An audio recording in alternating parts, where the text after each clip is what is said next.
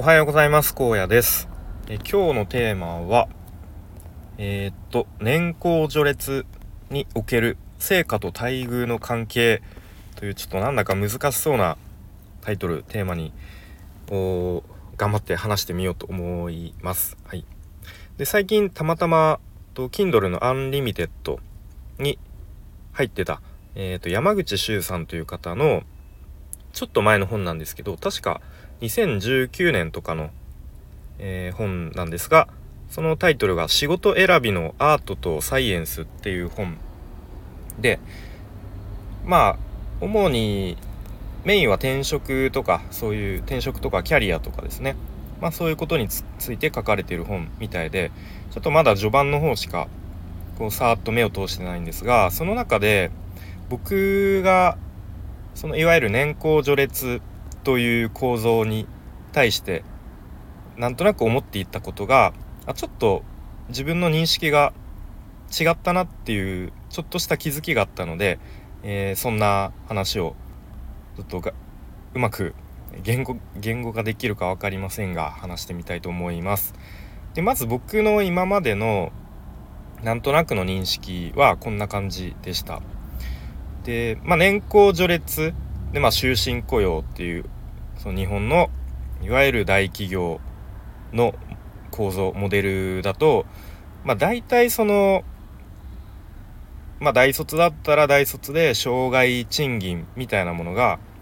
まあ、なんとなくこれぐらいもらえるよねみたいなのが決まってると思います。まあ、もちろん一部のもうものすごい、えー、仕事で成果出してこうと飛び抜けて出世する人とかは、まあ、ちょっと例外かと思いますが大体一般的に決まってるのかなと思います。そうすると何ですかねなんとなく僕のイメージはちょっと20代から30代ぐらいの期間はこう本当はこれぐらいもらえるはずなのにちょっと少ないみたいな。まあその従業員側がちょっとだけ損をしてるえー、状態っていうイメージでした。うん、でそれがだんだんまあ大体40代以降ぐらいでだんだんこう、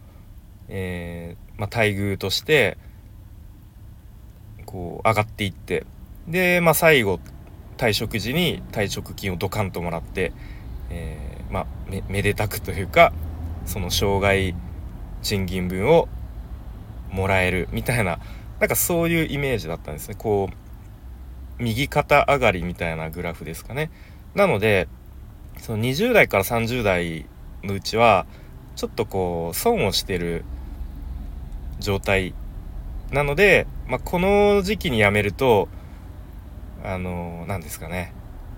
ちょっとだけ損しちゃうみたいななんとなく認識がありました。まあ、もちろんその退職金も少ないっていうあの部分もありますよね。はい、だったんですけどそのさっき言った、え、山口周さんの「仕事選びのアートとサイエンス」という本の中で、まあ、その年功序列におけると成果と待遇の関係性について書かれていた部分があって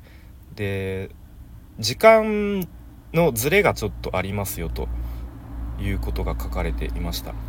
でどういうことかというと、まあ、前提として日本はえっ、とまあ最近はちょっと変わってきたかもしれませんがまあまだまだ、えー、年功序列終身雇用新卒一括採用みたいなものがまあ一般一般的というか多いのかなと。うん、でそういう構造の会社においてはとまあ20代ですね。20代のうちはまあもちろんまだまだスキルがない。それこそ新卒で入った人はえ、ー、とまあ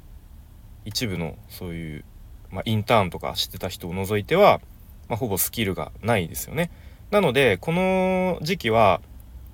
成果えっ、ー、と小なり待遇っていう形ですね。ちょっと言葉で言うと,、えーと、伝わりにくいかもしれませんが、まあ、要は成果はまだ出してないのにそれよりも待遇の方がちょっと上回ってるっていう状態。なので会社側がちょっとあの多めに待遇を払ってる会社側がちょっと損をしてる、まあ、言い換えると会社が先行投資をしてるっていう期間だと書かれていました。うん。まあ確かにそうだなと。はい。で、まあ、年代が上がって、今度30代からま40代ぐらいになったら、まあ、もうだいぶスキル、経験が積み上がってきてるので、今度はこう、成果大なり待遇っていう状態になるということですね。まあ、要は従業員側の成果に見合った待遇が、待遇がちょっと少なめっていう期間だそうです。うん。なので、今度は従業員側がちょっと損してるみたいな。うん。で、まあ会社側としては、えー、まあ給料、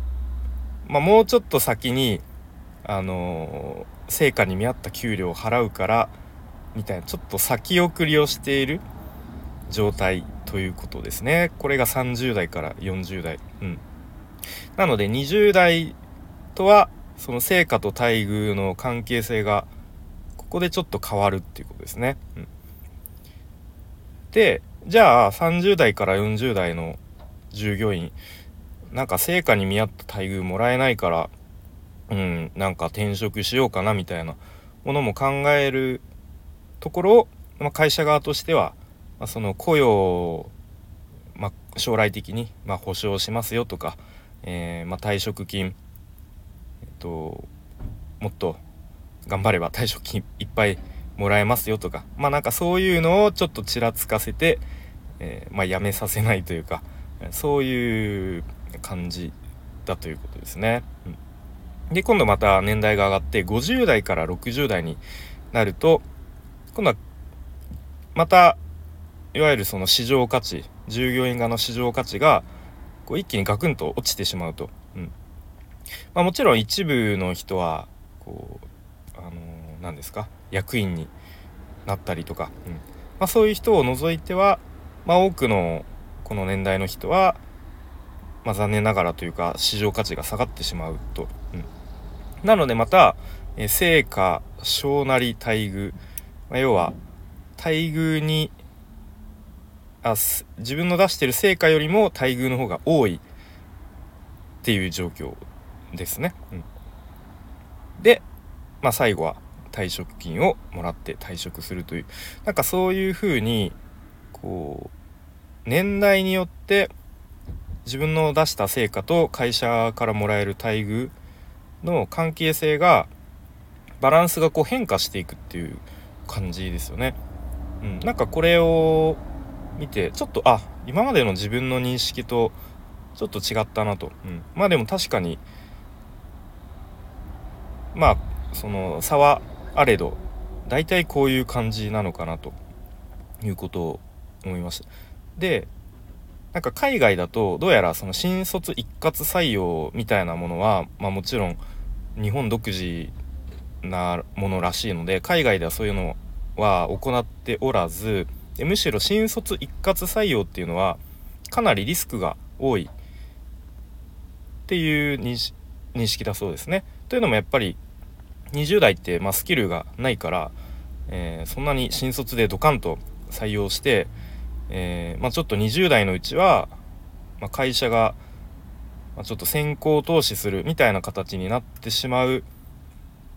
のでせっかく育ってたのに30代30歳ぐらいになって辞められたらちょっと困るねとあの先行投資したのに辞められたら損しちゃうじゃんっていうことですよね。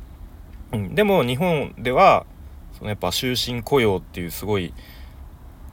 えー、ものがそういう制度があるのでまあ大体辞めないよねっていう前提で、えー、新卒一括採用しで20代のうちはちょっと会社側が割を食ってるけど、うん、まあ後々それをまあ回収できるというか、えー、っていうことなんでしょうね。はい。ということでちょっとなかなか、えー、言語化するのが難しいですけれども、まあ、なんとなくその日本の終身雇用年功序列新卒一括採用っていう構造においてその従業員側の成果とその会社側のから受け取る待遇にちょっとこう、えー、年代によってバランスが変化しているんだなっていうのを、改めて知ったというそんな話を、えー、してきました。はい。ということで今日も最後までお聴きいただきありがとうございました。荒野でした。バイバーイ。